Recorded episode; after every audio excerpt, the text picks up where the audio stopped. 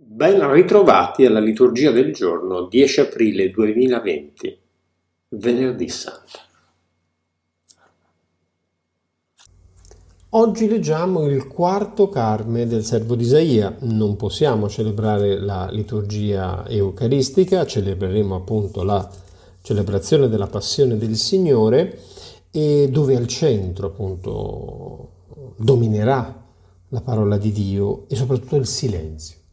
La liturgia si apre nel silenzio, il sacerdote steso a terra e si chiude nel silenzio, senza benedizione finale. L'evento della croce sarà poi al centro appunto dell'adorazione della croce. Saremo invitati a fare il segno di riverenza e di adorazione direttamente alla croce, proprio riconoscendo in essa lo strumento della nostra redenzione. Nella liturgia latina poi abbiamo anche la parte, diciamo così, eucaristica, eh, consumando però le ostie eh, consacrate il giorno prima, il giovedì eh, santo, mentre per esempio nella liturgia ambrosiana questa parte non c'è, anzi viene concepito il tutto come un grande vespro all'interno del quale c'è appunto la celebrazione della passione del Signore.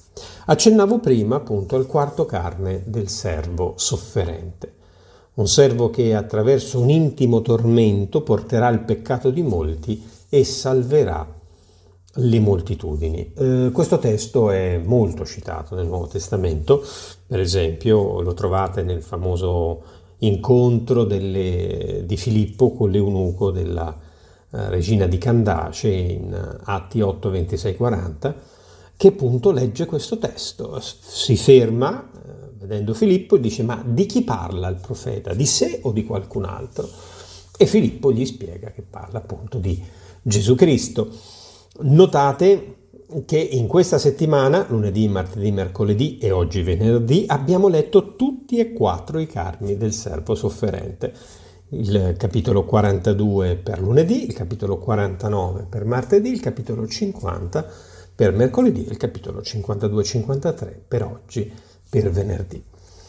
Il Salmo, anche qui siamo in, eh, in temi estremamente tradizionali, eh, in te, Signore, mi sono rifugiato, mai sarò deluso. Tu sei il mio Dio, i miei giorni sono nelle tue mani. Sul tuo seno fa splendere il tuo volto, salvami per la tua misericordia. Sono rifiuto dei miei nemici e persino dei miei vicini, il terrore dei miei conoscenti.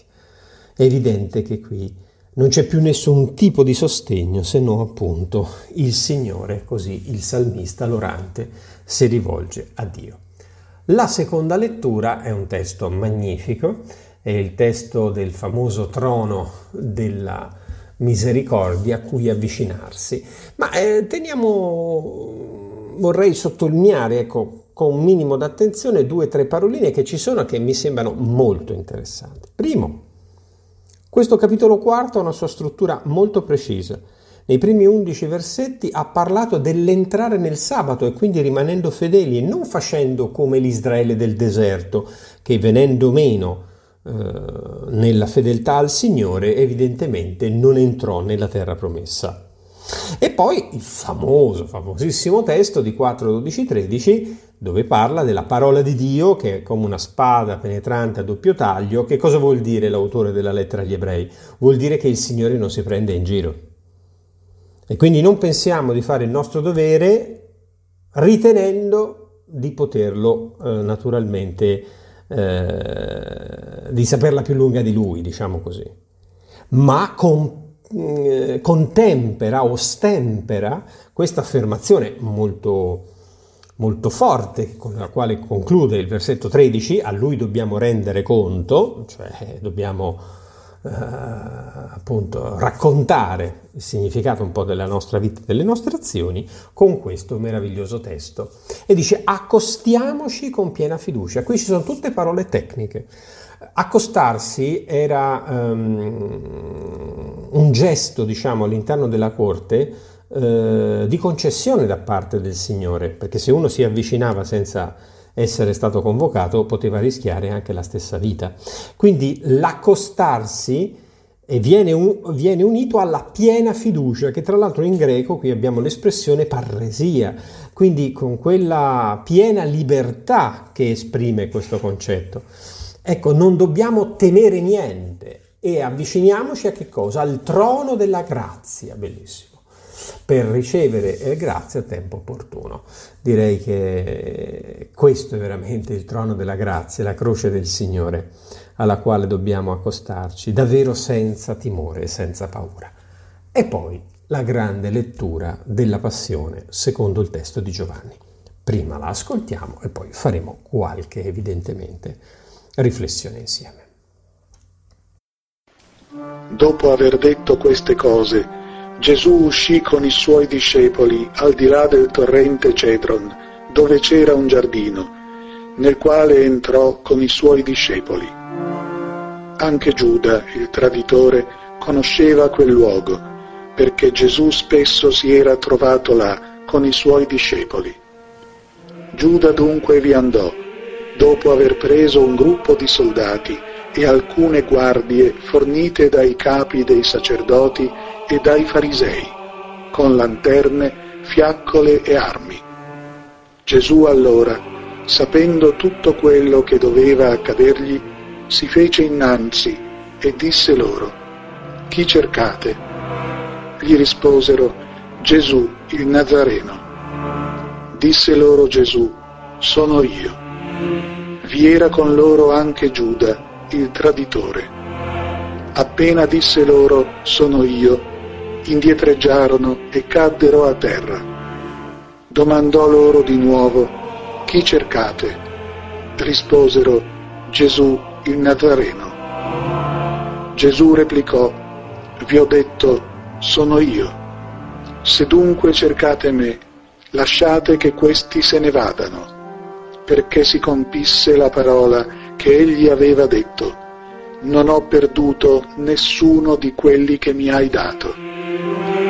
Allora Simon Pietro, che aveva una spada, la trasse fuori, colpì il servo del sommo sacerdote e gli tagliò l'orecchio destro. Quel servo si chiamava Malco. Gesù allora disse a Pietro, rimetti la spada nel fodero, il calice che il Padre mi ha dato, non dovrò berlo? Allora i soldati, con il comandante e le guardie dei giudei, catturarono Gesù, lo legarono e lo condussero prima da Anna. Egli infatti era suocero di Caifa, che era sommo sacerdote quell'anno. Caifa era quello che aveva consigliato ai giudei, è conveniente che un solo uomo muoia per il popolo Intanto Simon Pietro seguiva Gesù insieme a un altro discepolo. Questo discepolo era conosciuto dal sommo sacerdote ed entrò con Gesù nel cortile del sommo sacerdote. Pietro invece si fermò fuori, vicino alla porta. Allora quell'altro discepolo, noto al sommo sacerdote, tornò fuori, parlò alla portinaia e fece entrare Pietro. E la giovane portinaia disse a Pietro, non sei anche tu uno dei discepoli di quest'uomo? Egli rispose, non lo sono. Intanto i servi e le guardie avevano acceso un fuoco perché faceva freddo e si scaldavano. Anche Pietro stava con loro e si scaldava. Il sommo sacerdote, dunque, interrogò Gesù riguardo ai suoi discepoli e al suo insegnamento. Gesù gli rispose, Io ho parlato al mondo apertamente. Ho sempre insegnato nella sinagoga e nel Tempio, dove tutti i giudei si riuniscono, e non ho mai detto nulla di nascosto. Perché interroghi me? Interroga quelli che hanno udito ciò che ho detto loro Ecco, essi sanno che cosa ho detto. Appena detto questo, una delle guardie presenti diede uno schiaffo a Gesù, dicendo, Così rispondi al sommo sacerdote? Gli rispose Gesù, Se ho parlato male, dimostrami dov'è il male, ma se ho parlato bene, perché mi percuoti? Allora Anna lo mandò con le mani legate a Caifa, il sommo sacerdote. Intanto Simon Pietro stava lì a scaldarsi. Gli dissero, non sei anche tu uno dei suoi discepoli? Egli lo negò e disse, non lo sono. Ma uno dei servi del sommo sacerdote, parente di quello a cui Pietro aveva tagliato l'orecchio, disse, non ti ho forse visto con lui, nel giardino? Pietro negò di nuovo e subito un gallo cantò. Condussero poi Gesù dalla casa di Caifa nel pretorio. Era l'alba ed essi non vollero entrare nel pretorio per non contaminarsi e poter mangiare la Pasqua. Pilato dunque uscì verso di loro e domandò, che accusa portate contro quest'uomo? Gli risposero, se costui non fosse un malfattore, non te l'avremmo consegnato. Allora Pilato disse loro, prendetelo voi e giudicatelo secondo la vostra legge. Gli risposero i giudei, a noi non è consentito mettere a morte nessuno. Così si compivano le parole che Gesù aveva detto, indicando di quale morte doveva morire. Pilato allora rientrò nel pretorio, fece chiamare Gesù e gli disse, Sei tu il re dei giudei? Gesù rispose, Dici questo da te oppure altri ti hanno parlato di me? Pilato disse, sono forse io giudeo? La tua gente e i capi dei sacerdoti ti hanno consegnato a me. Che cosa hai fatto? Rispose Gesù, il mio regno non è di questo mondo. Se il mio regno fosse di questo mondo, i miei servitori avrebbero combattuto perché non fossi consegnato ai giudei ma il mio regno non è di qua giù. Allora Pilato gli disse, dunque tu sei re? Rispose Gesù, tu lo dici, io sono re. Per questo io sono nato e per questo sono venuto nel mondo, per dare testimonianza alla verità. Chiunque è dalla verità, ascolta la mia voce. Gli dice Pilato, che cos'è la verità? E detto questo, uscì di nuovo verso i giudei e disse loro, io non trovo in lui colpa alcuna. Vi è tra voi l'usanza che in occasione della Pasqua io rimetta uno in libertà per voi. Volete dunque che io rimetta in libertà per voi il re dei giudei? Allora essi gridarono di nuovo, non costui, ma Barabba. Barabba era un brigante. Allora Pilato fece prendere Gesù e lo fece flagellare. E i soldati, intrecciata una corona di spine, gliela posero sul capo e gli misero addosso un mantello di porpora. Poi gli si avvicinavano e dicevano, Salve, re dei giudei, e gli davano schiaffi. Pilato uscì fuori di nuovo e disse loro, Ecco, io ve lo conduco fuori, perché sappiate che non trovo in lui colpa alcuna. Allora Gesù uscì, portando la corona di spine e il mantello di porpora, e Pilato disse loro, Ecco l'uomo. Come lo videro, i capi dei sacerdoti e le guardie gridarono, Crocifiggilo, crocifiggilo. Disse loro Pilato, prendetelo voi e crocifiggetelo, io in lui non trovo colpa. Gli risposero i giudei, noi abbiamo una legge e secondo la legge deve morire perché si è fatto figlio di Dio. All'udire queste parole, Pilato ebbe ancor più paura. Entrò di nuovo nel pretorio e disse a Gesù, di dove sei tu? ma Gesù non gli diede risposta. Gli disse allora Pilato, non mi parli? Non sai che ho il potere di metterti in libertà e il potere di metterti in croce? Gli rispose Gesù, tu non avresti alcun potere su di me se ciò non ti fosse stato dato dall'alto. Per questo chi mi ha consegnato a te ha un peccato più grande. Da quel momento Pilato cercava di metterlo in libertà, ma i giudei gridarono, se liberi costui, non sei amico di Cesare. Chiunque si fa re si mette contro Cesare. Udite queste parole.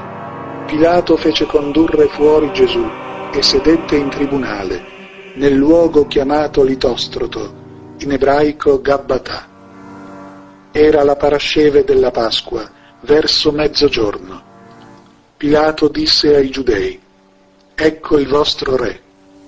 Ma quelli gridarono, Via, via, crocifiggilo. Disse loro Pilato, Metterò in croce il vostro re? Risposero i capi dei sacerdoti, Non abbiamo altro re che Cesare. Allora lo consegnò loro perché fosse crocifisso. Essi presero Gesù ed egli, portando la croce, si avviò verso il luogo detto del cranio, in ebraico Golgota, dove lo crocifissero e con lui altri due, uno da una parte e uno dall'altra, e Gesù in mezzo.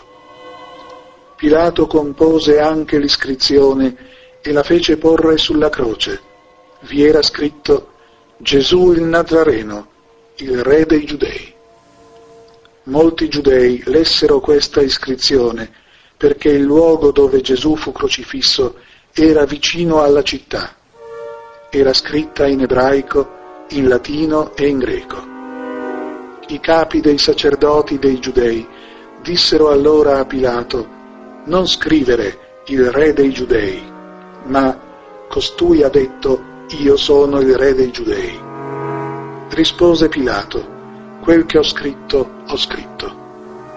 I soldati poi, quando ebbero crocifisso Gesù, presero le sue vesti, ne fecero quattro parti, una per ciascun soldato, e la tunica.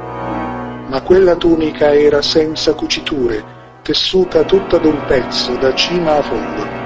Perciò dissero tra loro, non stracciamola, ma tiriamo a sorte a chi tocca. Così si compiva la scrittura che dice, si sono divisi tra loro le mie vesti e sulla mia tunica hanno gettato la sorte. E i soldati fecero così. Stavano presso la croce di Gesù, sua madre, la sorella di sua madre, Maria madre di Cleopa e Maria di Magdala. Gesù allora, vedendo la madre e accanto a lei il discepolo che egli amava, disse alla madre, Donna, ecco tuo figlio. Poi disse al discepolo, ecco tua madre. E da quell'ora il discepolo l'accolse con sé. Dopo questo Gesù, sapendo che ormai tutto era compiuto, affinché si compisse la scrittura, disse, ho sete vi era lì un vaso pieno di aceto. Posero perciò una spugna, imbevuta di aceto, in cima a una canna e gliela accostarono alla bocca. Dopo aver preso l'aceto, Gesù disse, è compiuto, e chinato il capo, consegnò lo spirito.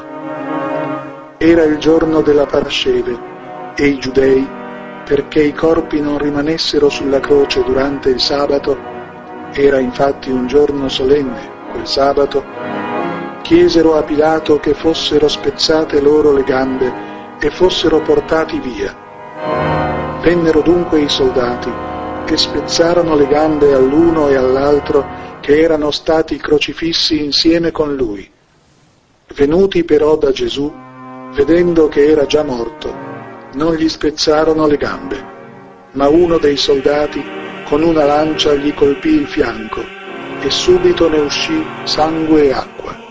Chi ha visto ne dà testimonianza e la sua testimonianza è vera. Egli sa che dice il vero perché anche voi crediate. Questo infatti avvenne perché si compisse la scrittura. Non gli sarà spezzato alcun osso. E un altro passo della scrittura dice ancora, volgeranno lo sguardo a colui che hanno trafitto. Dopo questi fatti, Giuseppe di Arimatea, che era discepolo di Gesù, ma di nascosto, per timore dei giudei, chiese a Pilato di prendere il corpo di Gesù. Pilato lo concesse. Allora egli andò e prese il corpo di Gesù. Vi andò anche Nicodemo, quello che in precedenza era andato da lui di notte, e portò circa trenta chili di una mistura di mirra e di aloe. Essi presero allora il corpo di Gesù e lo avvolsero con teli, insieme ad aromi, come usano fare i giudei per preparare la sepoltura. Ora, nel luogo dove era stato crocifisso, vi era un giardino, e nel giardino un sepolcro nuovo, nel quale nessuno era stato ancora posto. Là dunque, poiché era il giorno della parasceve dei giudei, e dato che il sepolcro era vicino, posero Gesù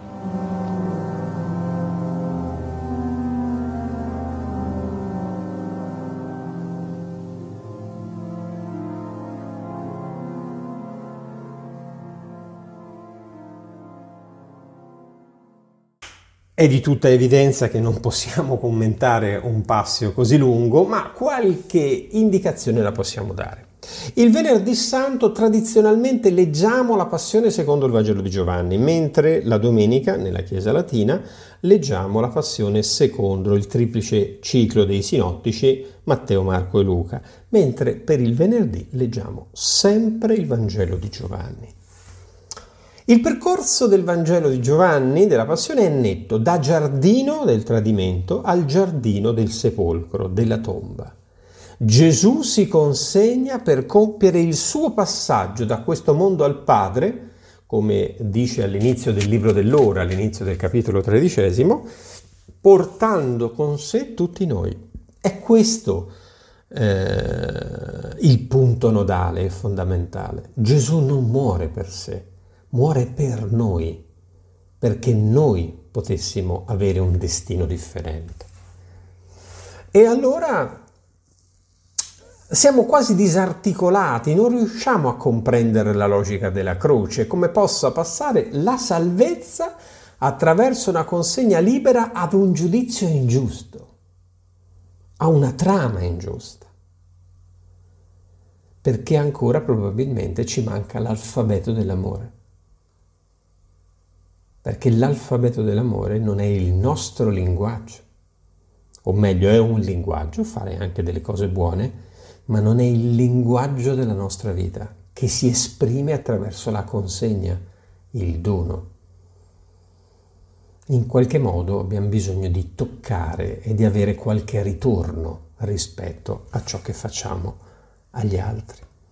E infine il trono della misericordia che accennavo prima ci insegna due cose sostanzialmente, che a Dio si va con ciò che si è. E questa è una cosa meravigliosa, con la nostra vita, con le nostre contraddizioni, con i nostri peccati anche, ma soprattutto senza finzioni. E questo è il secondo elemento.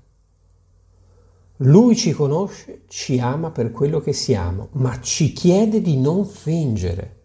Fin quando vorremmo dimostrare qualcosa a noi stessi o agli altri, statene pur certi che ancora non ci fideremo di accostarci a quel trono della misericordia.